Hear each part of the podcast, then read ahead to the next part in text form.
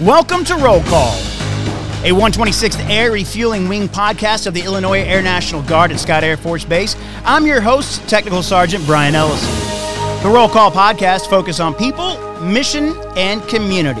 I'm joined in the studio today by Major Viveca Lane, the Director of Inspections for the 126th Air Refueling Wing. Ma'am, thanks for joining us. I said your first name correct. You did. Yeah, thanks for having me. All right, no problems. This is the month of the military family, and uh, military one source family appreciation kits are available. You can uh, go on to the 126th Air Refueling Wing. Um, their newsletter for airmen and family readiness. They have the link to that. Every kit includes a mouse pad, luggage tag, commissary bag, Chill Drill, which is an audio player, and a phone wallet stand. It's a gift from Military One Source. Again, you can find uh, about discounts for treating your family this month. Again, go to the 126th Air Refueling Wing, Airmen and Family Readiness. Uh, newsletter. You'll find out all the information about that. Again, we're uh, joined in the studio by Major Viveca Lane, the Director of Inspections for the 126th Air Refueling Wing. Ma'am, your your title sounds very important. Well, uh, you know, I'd, I'd, like to think all the jobs in the IG office are important. Um, but as the director of inspections, I do uh, a lot of scheduling. Um, so ensuring that we meet all the criteria for getting all the inspections done that we need to do on an annual basis, uh, whether that's calendar year, fiscal year. Um, I also run the wing long range calendar as part of that. Um, but the IG as a whole uh, operates as a team. What exactly, what kind of inspections are you doing? Is this part of the exercise? Like when we have an exercise, you're there doing that inspect, you're kind of in charge of saying what the criteria are for the inspection? Um, to some extent, uh, what what we're looking at is we've got uh, annual requirements that are either calendar year or fiscal year, and those are either bylaws um, or um, the exercises that we do. So, for example, active shooter uh, we're required to participate in those. Um, so I may not be planning it necessarily, but a lot of times I'll be out there in the wing um, while it's taking place, observing and making sure that everything is being done uh, as uh, as it's being done um, and as safely as possible as well.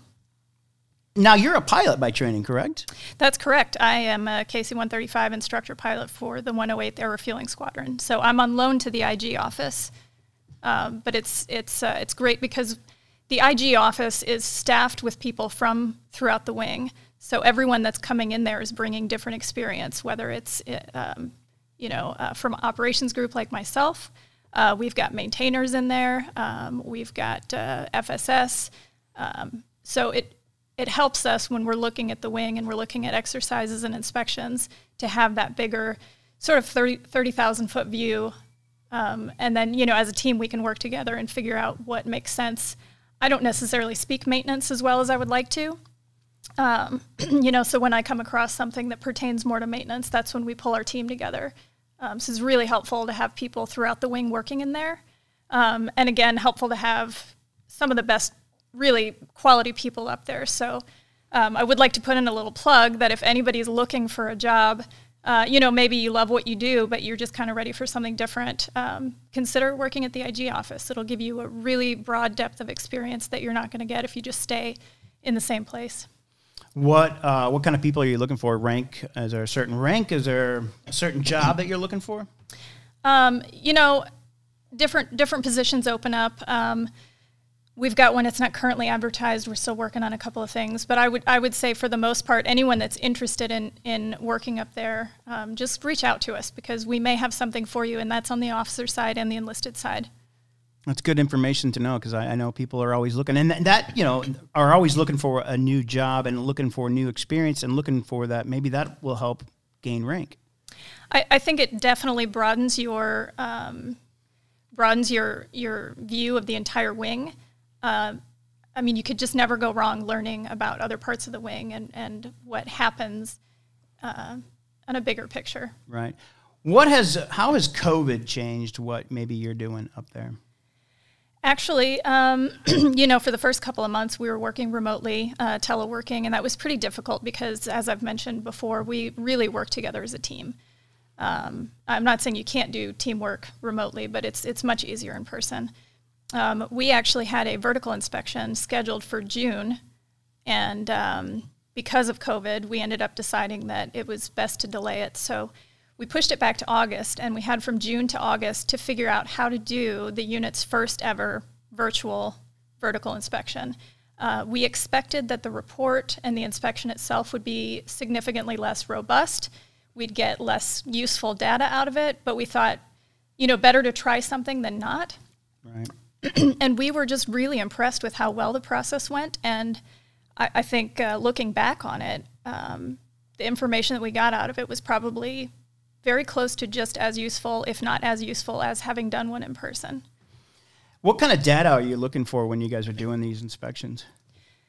We look at all kinds of things uh, from MICT compliance, iGEMS, um, you know, any any uh, regulations that that govern that specific program, whatever we're looking at. Um, but really, what we're trying to do as the IG, we're trying to find undetected noncompliance. So a lot of commanders know, hey, I know my people aren't doing X, Y, and Z because we don't have the manning for that. We you know, we simply just, uh, too many of my folks are deployed, whatever the case may be.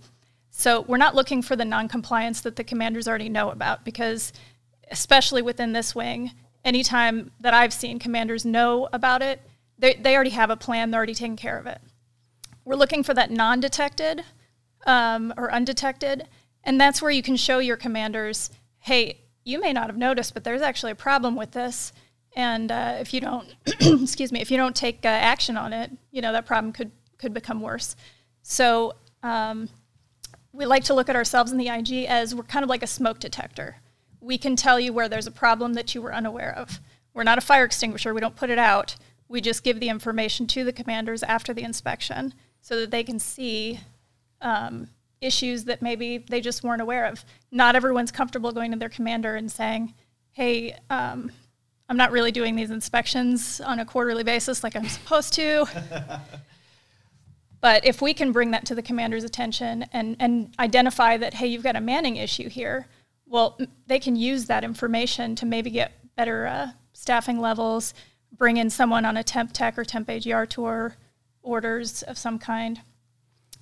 so hopefully the data that we're providing is helping commanders improve their units how low do you guys inspect? Like, do you guys go down to a squadron and uh, and inspect there, or is it more of a bigger picture? Uh, we absolutely go to the squadron level, uh, and we, we will even go down to a, a, program level. So we'll inspect, for example, the Wing Fitness program, uh, the government travel card uh, program. Uh, so we can look at anything from an individual program uh, all the way up to a squadron or a group um, I think the more beneficial information is probably at the squadron level. Okay. Do people fear you when they when you show up?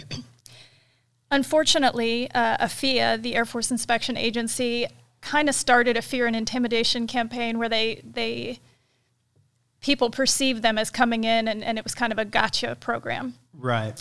Um, so it's taken several years for us to sort of transition to this. Um, like I said, we are in house we are here to uh, be that smoke detector to find noncompliance that we can fix in house before it becomes a problem that anybody else sees. So, you know, kind of kind of like a family. You fix your problems so that your neighbors don't see it. right. So this is a newer program then? it's not a newer program, but the shift has changed from this more uh, sort of I don't want to say aggressive, but you know, sort of antagonistic program right. that that existed in the past. Uh, I would say in the last several years, we've shifted to more of a, hey, we're on your team here. We're trying to show you how we can improve our whole family. Right. Okay. Uh, ma'am, let's uh, take a break and check in with uh, Master Sergeant Heather Wilde from the recruiting office. Master Sergeant Wilde, what's going on this month in recruiting? I heard you had some big news. Hey, yes. So I want to first and foremost congratulate Tech Sergeant Rich Olson on his new baby. This is their third child. Her name is Sadie Lynn. She was born on November 3rd, so he's going to be out for the next 21 days or so, coming back at the end of November, beginning of December, um, enjoying his paternity leave with his family. So I just want to congratulate him there on their birth of their beautiful baby. We have a picture on our recruiting Facebook page and on our Instagram page for people to go check out if they want to see it and congratulate him. Um, also, I wanted to congratulate our four new enlistments or our four new enlistees into the 126th Air Fueling Wing. We had two people enlist into the Civil Engineering Squadron, John Baldenweck and Alex Ream. We had one person go into Maintenance Group, Elodge Diouf, and then one more person enlisted into the Security Forces Squadron, and his name was Devin Starr. All right. Well, congratulations to them. Congratulations to Rich Olson. Just uh, a big month in uh, recruiting. Heather Wilde, yes, thank you very much, Master Sergeant Heather Wilde, the uh, recruiting flight chief for the 126th Air Refueling Wing. Thank you. Make sure you stop by recruiting. They have the massage chair. You've probably seen that on our Facebook page, and that is where the massage chair is. So go by. Maybe, maybe Major Lane. Uh, she's here joining us from the uh, IG office, Major Viveca Lane. You can go by recruiting, ma'am, and uh, and hang out in the chair, the re- the massage chair. That sounds very nice. I'm, I'm not sure that my uh, IG duties and ops group duties will allow me free time to do that, but uh, anyone that has time obviously should take advantage of uh, de-stressing in these stressful times. so, ma'am, I got to ask you, why did you uh, join the Guard? Uh, most people know the Guard as a family. Um, I joined because my dad was in the Guard, and I saw the benefits, I saw the community, I saw the mission, and it was all just really attractive to me. Um, I went to college for a year on my own, and uh, I thought, you know, if I'm going to do this anyway, it'd be great to get some help with it and some career experience at the same time. Right. So, did you come in as an officer? So I did not. I uh, I was enlisted for six years. So I spent uh, I spent the first three or four years uh, enlisted in supply, uh, going to college, and then uh, once I was getting close to graduating from college, I started putting in uh, pilot applications at a couple units. Got picked up at this unit and never looked back. Wow, that's awesome. Where'd you go to college at? I went to Park University in Park, Parkville, Missouri. Okay. Uh, it's just north of Kansas City. At that time, I belonged to uh, the Kansas Guard um, over at Forbes, also a tanker unit. Uh, I did put in an app there and here at the same time. I got hired here first, and you know, bird in the hand. Yeah. What made you want to be a pilot? I think, um, as I said, my, my dad was in a tanker unit. Um, he was actually a personnelist. and um, you know, you'd come out for family day, you'd come out for holiday parties, and I just, I always saw those tankers, and I just thought, that's a beautiful airplane. And I, I still think that today. I mean, it's a quintessential airplane design that, that obviously has been flying for quite a while, will continue to fly for quite a while. It's a classic. You, okay, so you are from, you're Danish, I am half Danish, half American. Oh, okay. So mm-hmm. is that where your dad maybe met your mother? And, uh, my dad took a year of college in Denmark and oh. met my oh. mother, and he uh, brought her back, and the rest, I guess, is history. But uh, so I grew up with a Danish mother, American father. Uh, my father was drafted in Vietnam, and uh, after Vietnam, joined the Army Guard, and uh, at some point, I think I must have been in elementary school or middle school, he did a project with the Air Guard and immediately just thought, what the heck am I doing? So he uh, took the first opportunity to transfer to the Air Guard. And uh, so that's kind of more what I grew up with. So have you spent a lot of, have you spent, a, do you get to spend a lot of time in Denmark? Uh, I spent probably off and on um, during my childhood. I probably spent about seven years there.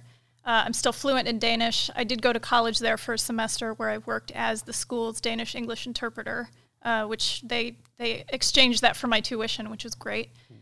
Um, I uh, I still speak Danish at home to my children all the time. Um, I try to go to Denmark once a year. This year, uh, our trip was uh, canceled. Um, so hopefully, um, hopefully we'll have this pandemic under control and we can travel there next summer. Ma'am, you just mentioned you're also a mother. How do you balance that? Because we, we seem to work nine hour days at least. And then I don't know when you're out flying. I don't know if you're out longer than that. When you're, how do you balance that with your children? Yeah, I'm definitely, uh, um, definitely working quite a bit. I am here full time, and then uh, um, obviously COVID notwithstanding, uh, I do travel quite a bit. Um, I think it's really important for people to um, have that support on the home front. Um, uh, you know, there's no there's no way for for either a male or female pilot to have children and not have that support on the home front in terms of family, friends who are willing and able to take care of the kids while you're traveling. Who does that for you? So that's the kid's father, um, and he uh, he's just fantastic for the most part. Anytime I need to go on a trip, want to go on a trip, uh, deploy, uh, he steps up and, and takes care of the kids. That's fantastic. It's always uh, and you know it's a it's a good subject because this is the month of the military family, and sometimes, you know, uh, a wise person once said, "It takes a village." Absolutely. Um, yeah, when I find myself out in the community in uniform, people often come over, and I'm sure many people have this experience. People come over and they they say, "Thank you for your service," and you know, for years I was kind of at a loss as what to say back. You know, you want to be polite and, and just sort of say, "Oh, well, you know, thanks." Um, but but in recent years, I've just started saying, you know what, I will pass that message along to my family. They're they're working just as hard as I am.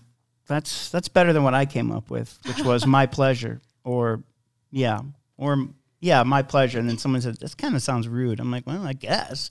I mean, I, I tried to say, you know, thanks for your support. Yeah, that's a good idea. Um, but but in recent years, like I said, I, I've realized that, um, you know, that that compliment really goes to my family as much as it does to me. That's uh that's a good that's a good way to respond because I'm always at a loss. I think most of us are at a loss when someone says thanks for your service.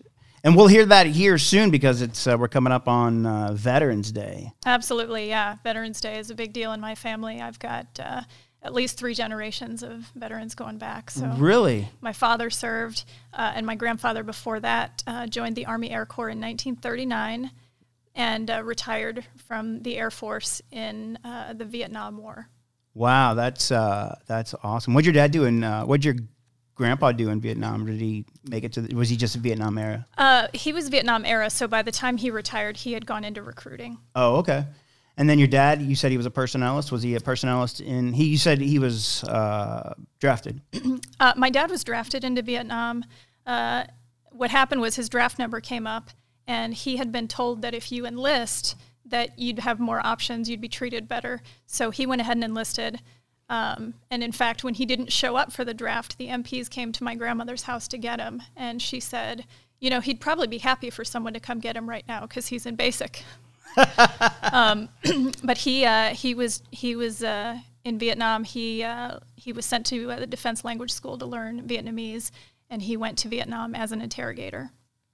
Wow, that's it. That's very. And then he became a personnelist. um, so he uh, then he he he had a, a, short service break before joining the Army Guard. Uh, and to be honest, that was when I was a very small child. I right. don't I don't really remember what he did for the Army. I know he did field training in, in my memory quite a bit. He would come home with MREs, which we thought was fantastic. Um, but yeah, he joined he joined the uh, the Air Guard there in Kansas. Uh, he was technically a personnelist, but he's got a PhD in political science. So they put him to use doing uh, some diversity projects uh, at wing headquarters or state headquarters. Uh, he's my kind of guy. I have my oh, I just have my bachelor's in political science and my master's in public policy. What does that get me? Zilch my old radio station, my general manager would say, "Hey, thanks for getting those degrees. You're never going anywhere." Absolutely. you said you went to college. What did you? What, I didn't ask you. What was your major? Uh, believe it or not, I majored in glass blowing. Um, when I was going through college, that is awesome. Uh, you know, it's it's it, it makes for a great story. But yeah, when I was going through college, I was already in the guard. Uh, I talked to many of the pilots over in ops there and asked them, you know, what did you get your degree in, and and Kansas, you know, is fairly rural state, so a lot of them had had ag-related degrees. And uh, one of the guys I talked to, who later ended up becoming the wing commander, he said, um, "I have mine in grain science." And I said, "Does that does that make you a better pilot in any way? Does that apply to your job?" And he said, "Well, sometimes when I'm flying over a field, I can I can tell what kind of plant it is." so so I took that information and I thought, you know what? My my life's goal had had been to be a pilot and a KC-135 pilot specifically. So I thought if I'm going to do that, my one chance to just do something really fun and and out there um, is now. And so I uh, I did a lot of different colleges uh, college studies, but I I ended up having the most credits in glass blowing, so that's what I graduated with. Do you still do any glass blowing? I don't. No. I. Uh, oh man, that looks so cool. Yeah, the studio that I worked in my senior year of college, their gas bill was eighteen hundred dollars a month. Oh wow. So it's it's not really a hobby. It's Yeah. You got to be you got to be devoted to that, and uh, as much as I enjoyed it, and I, I can very much appreciate glass when I see it in museums and places, um, but that's that's just in the past. There's a studio, I- I'm sure. There's a couple studios in the city. I think there's one in Soulard or South City. There's one on uh, Delmar. It's called Third Deg- Third Degree Glass. And, Okay. Uh, I haven't been there for a long time, uh, COVID and what have you. Right. But um, you can take classes there. You can do things there. But um, I just really enjoyed doing it in college, and now I've just changed my Yeah. I used to like to go to Silver Dollar City and watch the glass blower there. Yeah, yeah. I, I, I will say that when I have opportunities to do things like that, I do like to show my kids. I think it's cool for them to see that. Yeah, that is very cool. See? That's why we do this podcast to find out about Yeah, this. you learn all kinds of stuff about people. We would have never found this out. So uh, I will put a plug in, regardless of what your degree is in, or if you're working on a degree. If you're at all interested in aviation, come over and talk to ops. We uh, would love to have new pilots from all over the place, all over the wing. Um, you know, I mean, certainly people from outside should should definitely feel like they can apply. Um, but I will say that that hiring from within gives you a sense of this person's already part of our community, already part of our family. So if anybody's interested in that, feel free to come to talk to me or go over to ops and talk to anybody over there. Speaking of that, and you you work here with the 126th, but you're also with the 108th. Yeah. How so, does that work? So, um, so I'm a flyer for the 108th. I belong to the 108th Air Refueling Squadron, Mm-hmm. which which is in the 126th Air Refueling Wing. Okay. Um, I am on loan to the IG office. Um, I think that it is in the best interest of every group, if possible, to have representation in the IG office. Um, I know right now we don't have anyone from the med group. And so when we have questions about how does the med group do things, you know, especially our med group, since they're kind of over there embedded with the 375th, we have to reach out a lot to them and get help. Um, I'm sure if they had the manning and, and could provide somebody, they'd love to have representation in there. Um, so yeah, I mean it's it's um, I'm on loan from the ops group. Uh, in the past, we've had other pilots on loan from the ops group. Uh, Colonel Jackson himself, you know, was our first IG when we stood up the program. So So on, I know you're full time. So you're and during the full t- during your weekday work. Are you splitting your time between the two? I am. So um, I, the way that the flights work is you bid when you're available, or for me as a full timer, I, I just mark when I'm not available if I have an appointment or a meeting. Um, other otherwise, I'm I'm working IG when I'm not flying uh, or doing flying relating related duties. Um, but I might I might come in and work in the IG office and, and review reports all day long, and then go fly a mission in the evening. And if I have a student on that flight, then then I'll probably the next day be writing that student's uh, training report. What is it you like about flying? I like a lot of things about flying, to be honest. Um, but I've heard, um, you know, I've heard different different people talk about the zone. That you know, like athletes, when they're really high performing, they're in the zone. Um, or you know, certainly fighter pilots when they're, you know, um, when they're flying, they're in the zone. For a tanker pilot, uh, not all of our mission is going to be that intense. You know, there's certain parts where it's a little bit more like an airliner. We're sort of just cruising, especially missions where we're maybe carrying passengers. Um, but there are a lot of there are a lot of times during the flight where you're listening to three different radios. You're talking to your co-pilot. You're talking to your boom operator. You're coordinating a rendezvous and a refueling with another aircraft. Um, a lot of people don't think about this, but when that other aircraft comes up behind us and touches us, we're having a midair collision. So it's controlled, right? Hopefully. Yeah. Um, but almost every time we fly, we have a controlled midair collision. Um, so that takes a lot of concentration. It takes a lot of focus. It takes crew integrity, uh, teamwork, um, and and many of these things are routine for us. Right. Um, and so it's almost like a choreographed production um, that that you have to be ready to on the fly change. You know, all kinds of changes happen. Weather changes, turbulence. Um, you know, receiver could be late, or you have to coordinate a new track, or maybe uh, they're not complete with their training by the end of the track. And so you've got to coordinate to, to do random refueling and drag them somewhere that wasn't on your flight plan. It's, it's very dynamic and um, I would say stressful, but you know there, there's good stress and there's bad stress. It's the level of stress that allows you to be a high performer. And um, I don't think everybody has the opportunity to do that in all of their jobs. And it's, it's, it's fun. Is there? Can you feel? I always wondered. Can you feel when the other plane is hooking up to the boom? You can, uh, and depending on the size and uh, aerodynamics of the other plane, uh, you'll feel it more or less. Um, it also depends on how quickly that other aircraft closes on you. Um, what what's happening is when you're flying in uh, close proximity, especially to a larger aircraft, is mm-hmm. it creates a pocket of um, um, airspace between the two that actually pulls them together Oh, okay. Um, so you've got to be really careful that they don't close too quickly, or else you're going the planes will essentially get sucked together, and then your controlled collision becomes uncontrolled, which is not not something that we want to see. No. Wow. That that does. That gives us a whole. That gives me a whole new perspective on what you guys are doing because it looks pretty easy from the videos and stuff. Like, oh, look at that! Look how good they do. It's like, wow. But to, I mean, to really think about uh, what you guys do. It's pretty amazing. Uh, I do. I think it's quite amazing, and and I will just do a little shout out here. I also think it's amazing that we get to do it as much as we do because our FMC rates are so good. Our uh, our maintainers do such an amazing job, and I think that we don't realize how spoiled we are when we're at home. It's really once we're on the road and we step to a jet that's not our jet or hasn't been maintained by our maintainers, and oh, this is broken, or oh, this, you know I you could talk to any pilot. We have tons of stories about being on the road and, and airplanes that you just know from other units are not maintained as well as ours.